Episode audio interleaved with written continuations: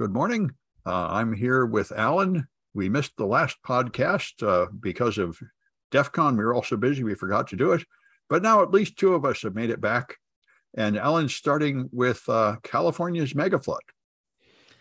Yes, some scientists have done some modeling. They've looked at historical flood data, they've looked at future weather, uh, climate change predictions, and they've concluded that the state of California is at profound risk for a mega flood, not just a flood, not just a lot of rain, but the kind of flood that would turn the entire Central Valley into a 300 mile long lake, which actually happened in the 1800s, interestingly.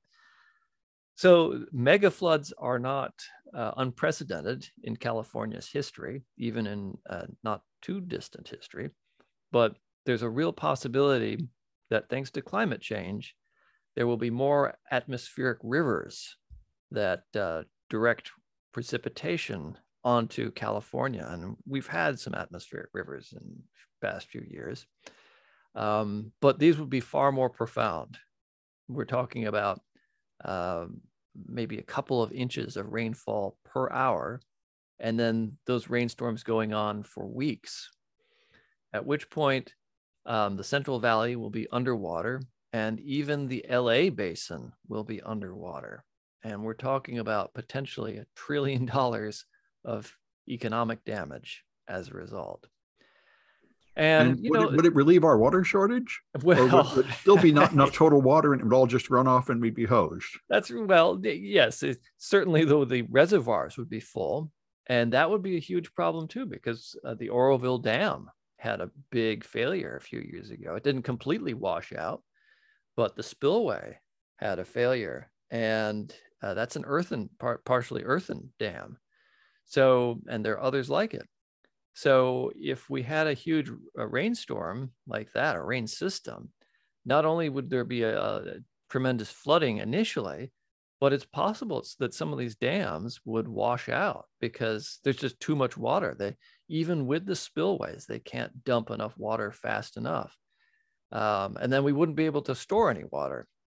And then on top of that, the quality of the water we're getting might also be problematic, which relates to my second story that I'll be talking about today. Yeah. So, so is there something we can do? Should we be building more dams and more gutters or something? Uh, well, the study in the study they don't really talk much about that. But uh, sounds like you'd have to do something really big. Yeah, um, I, I don't really know what you can do other than uh, changing the topography of the state, though, because you know you've got low-lying areas and you've got a lot of water, and that water is going to go through those low-lying areas. So unless you change the amount of rain coming in, I don't see what you're really going to be able to do. Yeah, yeah. Well, you know that uh, the science fiction staple is that we actually start controlling the weather. Uh, that might be the thing to do. Yeah.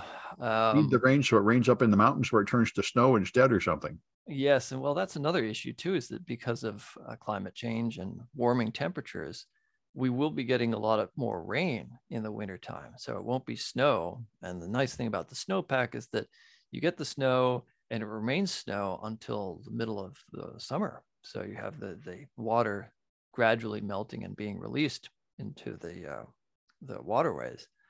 But uh, with the warmer temperatures, instead of snow, you're getting rain. And so that rain is just going to go straight into the reservoirs. Uh, so you don't have this slow release of water. So um, th- that that's going to be a much bigger challenge then for water distribution in the future. Yeah, and we've certainly seen it in Vegas. I mean, for a couple of weeks before DEF CON and all the time I was there, it seemed like one day out of every three there are flash flood warnings and then big floods. Mm-hmm. So it's always been so it is kind of crazy. You don't get enough rain and then you get too much rain. Yeah, and and was there much emphasis in the hotels about conserving water at Vegas? No, uh, there never is, of course, because you're a guest. But but it did before we went there. There was big floods that rained down inside the casinos, and yeah. during DEF CON, there was another one that did the same thing. Flooded the garages. A guy was riding a raft out of the garage, and it was again flooding inside the casinos. Oh, really? You saw this? Oh, yeah. Oh, it's, how um, exciting! Um, yes, I was on the second floor of the Tuscany where it didn't, but I looked outside and every all the roads were just rivers, and people are posting videos of it raining inside Caesars down through the lights and everything. Hmm. Apparently, they their roofs can't handle it, hmm. and it pours inside the casino. Mm-hmm. So they certainly need to upgrade the casinos, but also obviously all that water is being wasted. Roads all turn into rivers, um, and I I don't think it goes into a reservoir or anything where they could save it. Mm, yeah, yeah. Yeah, it's tough.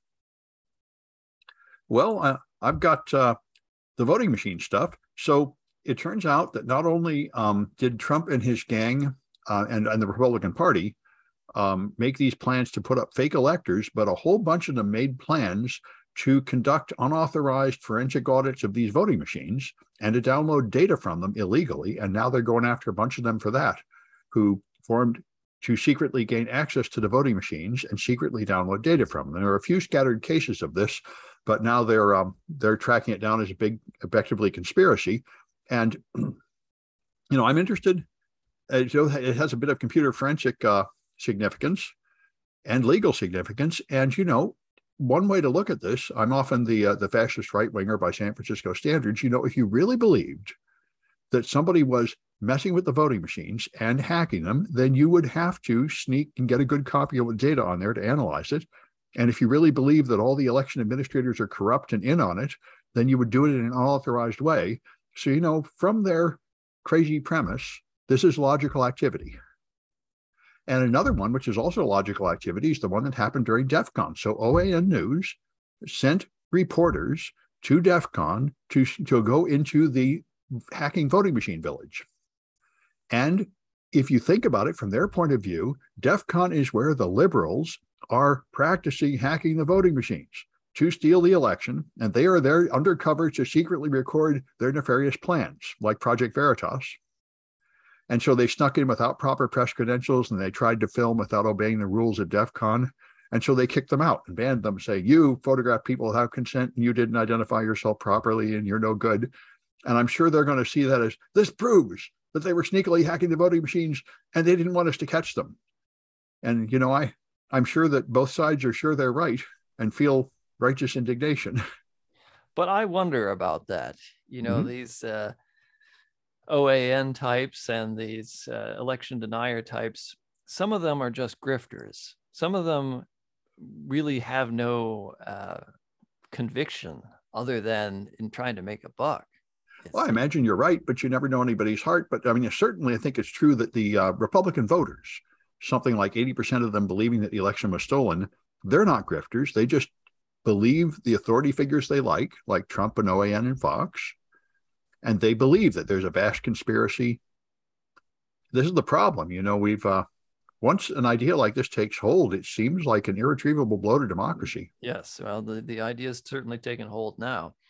It is interesting though how um, the hackers of DEF CON are being painted as uh, a bunch of liberals, and uh, well, I uh, think they are, as a matter of fact. Well, they're, they're, I'd say there are different factions, different political factions within the hacker community. There are definitely some very, very left yeah. uh, people, but there are also some very right people, far right people. I so, think the left outnumber them by like 10 to 1.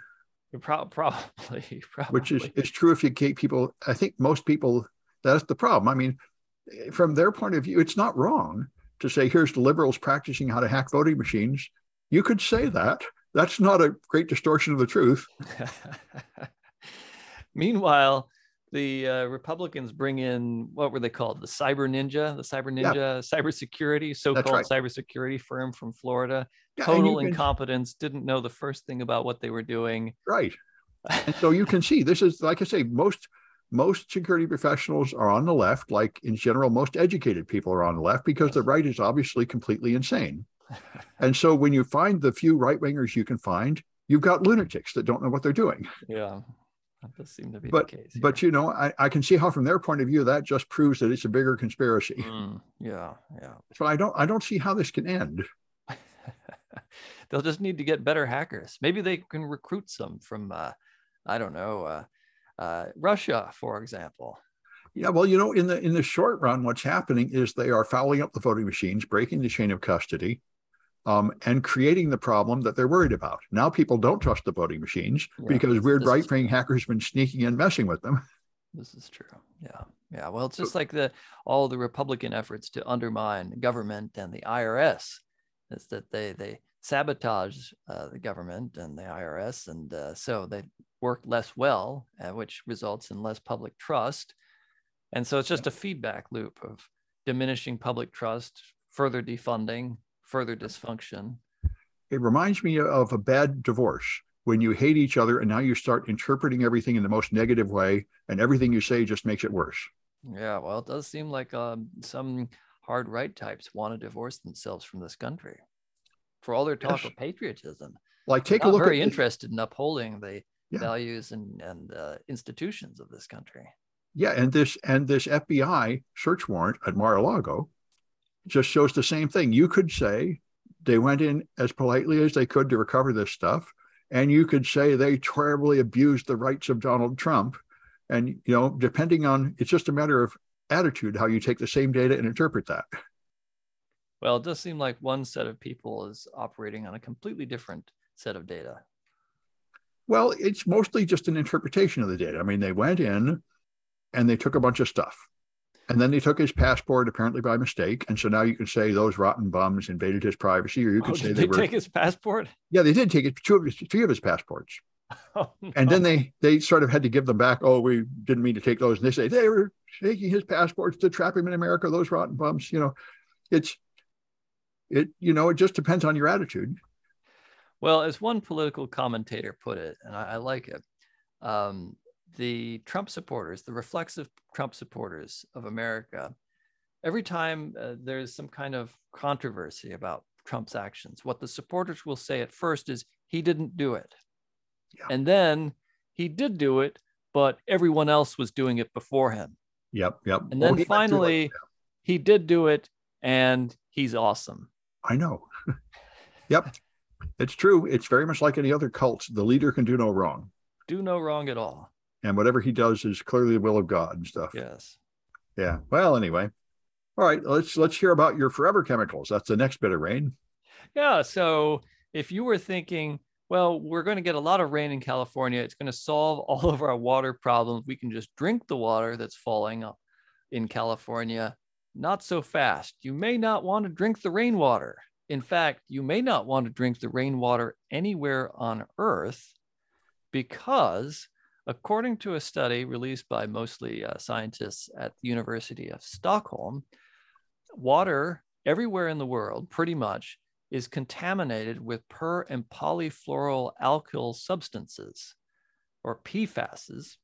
And this is a, a very extensive group of chemicals, um, about 9,000 that are used in mostly industrial applications that are very useful for lubrication uh, and water resistant and uh, oil resistant applications. So uh, products like Scotchgard, like uh, fire retardant foams, like uh, certain lubricants, machine lubricants, uh, also coatings on Teflon pans, Teflon nonstick pans. Well, these are all made with PFASs, these many different thousands of different long chain uh, fluoride and carbon uh, molecules. And the thing about PFAS is, is that they're colloquially known as forever chemicals because they just don't break down. They don't break down in the environment. They don't break down inside of bodies uh, because of these very long fluoride chains.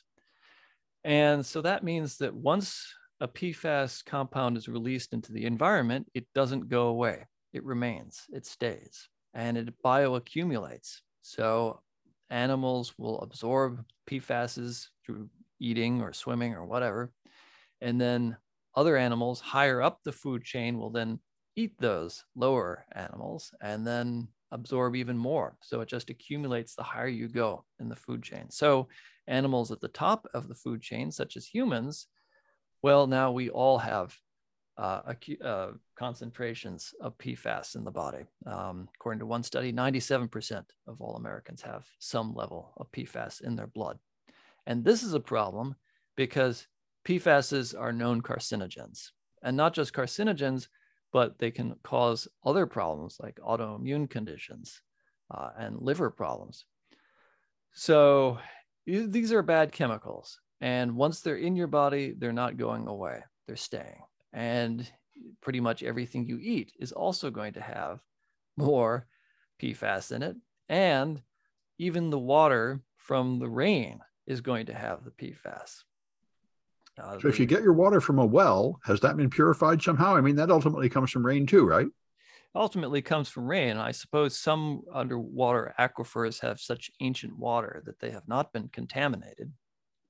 But it's a good question. I, I wonder if um, PFASs are able to percolate into aquifers in many places. I don't know I if that's been studied actually. I mean, I would assume all the water everywhere has it, so there's nothing you can do, right? Right. There's nothing you can do except you, it is possible to filter out PFAS.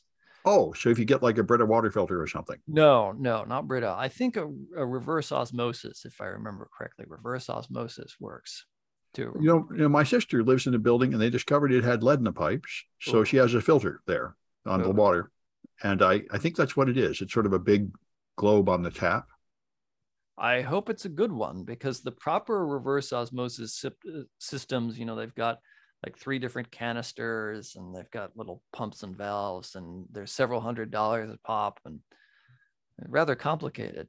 Um, they're, well, they're not just uh, like Brita filters. No, it's a little bit more than that, but you know, it we don't have to take it down too much for adults. It's the babies that really have to worry. Ah, uh, yeah, yeah. Because we're going to die of something else before it gets to us. I suppose that's one way of looking at it. Yeah. Although lead poisoning is a problem for anyone of any age. It's uh, not much of a problem for adults. Mm, uh, well, uh, I'm going to avoid the lead.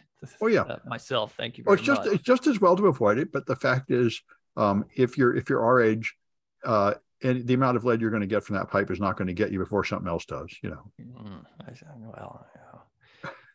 I I like my motor control just the way it is. Yeah, yeah, yeah. you know, you got to balance risk. Like you know, I guess, I guess so. I guess since, so. Since I recently discovered I'm apparently not going to die of cancer, now I have to diet because I'm going to have enough time to die of diabetes and heart disease you know, you got to oh. Ah. balance these things. Yes. Well, you can add PFAS to the, the mix too. Well, that's the question. I mean, I know they lowered the so, called safe limit of PFAS by a factor of a million. That's what caused this.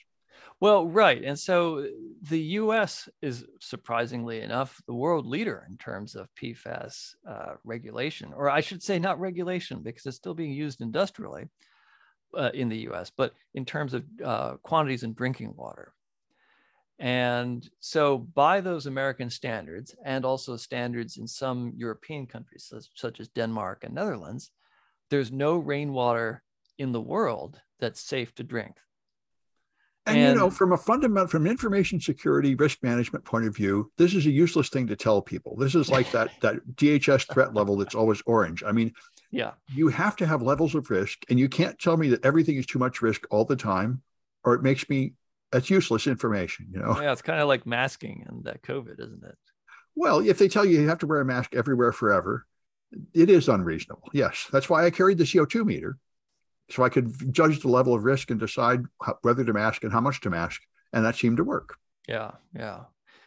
Well, I, it's true that there's probably only so much we can do, and at 97% of the American population with detectable PFAS in bloodstream, we both of us probably have plenty of PFAS in our bloodstreams. There's of no course. getting away from that. Especially because I had my parents had Teflon pans when they were new. Ah, the thing about Teflon pans is that um, actually the PFAS compounds are driven off in the manufacturing process. So okay. by the time that the the Teflon coating is deposited on the pan, um, it's probably not going to leach any PFASs into the food unless you uh, really cook the pan, get it extremely hot, something like right. 700 degrees. Well, I know then if you burn it, then it then it's kind of well. So so now now the question is, how much is a level that will really hurt you compared to all the other risks? You know, and that part is not so well understood. But yeah. it's thought that uh, really there's no safe exposure limit, and that's what the authors of this study are arguing. Is well, you could say that about radiation, right? One one gamma ray might create cancer, but in fact, there is a level at which it is not noticeable compared to all the other risks. Uh, true, true. Um, and the, the problem with studying uh, environmental toxins such as PFAS is, is when you are doing a, a, study, even a very large study, how do you separate out all the potential confounding variables? You know, right. Um, so, uh, but there have been some animal studies done, and uh, there are correlations between people who have higher PFAS levels in their bodies and incidence of other uh, serious health conditions. So there is clearly some relationship here. And given that PFAS uh, only bioaccumulates, then you know if you've got some in your body, you're only going to get more in your body in the future. Yeah. And it doesn't really matter where in the world you are. In the study, they they had samples. They actually looked at a number of different studies. They kind of a meta-analysis. They they uh, drew on studies that conducted samples and everything everywhere from Malta to the Azores to America to Antarctica to the Tibetan plateau. And they found uh, uh, uh, toxic, or they found levels, unacceptable levels of PFAS everywhere, including Antarctica and the Tibetan plateau. So you well, cannot escape it anywhere. Yeah, well, now they've quit using it for most applications in the US, right? Well, for some, like uh, Scotchgard, for example. Uh, right. The EPA got after them about 25 years ago. And so now Scotchgard does not use uh, at least one type of the PFAS. But and Scotchgard is anti-fire coatings on fabrics, right? Uh, anti-stain. Oh, okay. Yeah, yeah. But like Teflon. Problem, uh, right, right, exactly. But the problem is that there are so many different PFASs out there, and only a few of them have been properly studied. Um, it's possible that some of them are less toxic or non-toxic, but they all have this common chemical structure of a long chain of uh, fluoride atoms with some carbon atoms at the end. And okay. it's because of that long chain that they do not break down. So maybe we should uh, track down a filter that you can put in your house that would cut this stuff down. That might be a good pa- good policy. Right. It might not be a bad idea because there are a lot of waterways and water sources that are contaminated. I mean, never mind the rainfall. A lot of uh, industrial areas in the country and in the world have really uh, severe pollution. Um, like I understand, there's some um, facilities that manufactured Gore-Tex in New Hampshire that have a lot of PFAS pollution. And I think about 7% of the houses in America have lead in the pipes. Yeah, yeah. Whether the pipes themselves or the solder used to join the pipes. Yeah, so so getting a water filter at home might be a good move. Right. All right. And so here I got a funny one. Um, in um, in what nation did they do this? Um, they they hacked into a satellite to play movies. And they did apparently this legally. Somehow they got permission. There was a, sat- a geosynchronous satellite was being decommissioned and moved to a higher orbit, and it was spending a month in its original orbit. So in that time, they actually got access to a ground station that could transmit up to it and played like hacker movies and stuff on it for a month. And they streamed the talks at uh, San Diego's hacking conference, ToorCon, through this satellite they'd hacked into. And somehow they got permission in some nation to do this. Um, uh, which I'm not able to find in this article, but anyway, it's, it's in Vice. Uh, so that's the, it's not that difficult to do, but what's amazing is that they actually got official approval to do this. They're not all having to hide and go to jail. So that's pretty cool. Yeah, this article really doesn't uh, provide much information or many details on the, the hack, but it is very impressive. Yeah. I wish they'd been more public about this hack. Like, well, I guess if you were at ToorCon, you would have found out. I don't know. Yeah. Uh, I see also that you need to have a heart, uh, rather a HackRF SDR, yeah. which is well, that's the easy part. But then the main thing is you need like a big antenna and an antenna. Yeah, yeah. Yeah. Anyway, it's pretty cool that you can actually hack into a satellite in the real world and and not go to jail occasionally. Yeah, it sounds like just the thing for Caitlin. That's what I thought. Yes. All right. And so you got the guy that made his own ISP. Now that's the real right to repair. Yeah, you know, there aren't very many heroes on the internet anymore, but there is one man by the name of Jared Mauch who uh, apparently lives um, out in the in a, out in the countryside a little bit, and he wanted to have high speed internet, and so he asked Comcast how much it would cost him to uh, run uh, fiber out to his home, and they quoted him fifty thousand dollars. Fifty thousand dollars. And so he decided, well, screw that. I'm going to just make my own ISP with fiber. I'm going to do it all by myself. How does he get to the backbone? Well, this article doesn't get into the details, but the man does have some competencies, unlike most of us. He is a network architect and he works for Akamai. So if anyone, any layperson is going to have the competency to do this sort of thing, it's Jared Mauch, I guess. Well, I like the picture. He looks like he got himself five miles of fiber. I guess he yes. dug his own trench.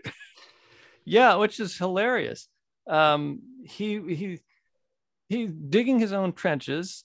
He's buying his own equipment. He's pulling the fiber himself. Apparently, he's got since gotten some contractors to do some of the work. How would you get the rite like of passage through all the land you're going through? Uh, yeah, I wonder about that too. You know, he he's done all this legwork. I don't think he has any employees. He's doing it all himself while continuing to work at Akamai, presumably full time. So it's really impressive that not only does he have the competency and the patience to do this work, but to multitask, do all these different things. Because starting your own ISP, that does not sound like an easy task at all.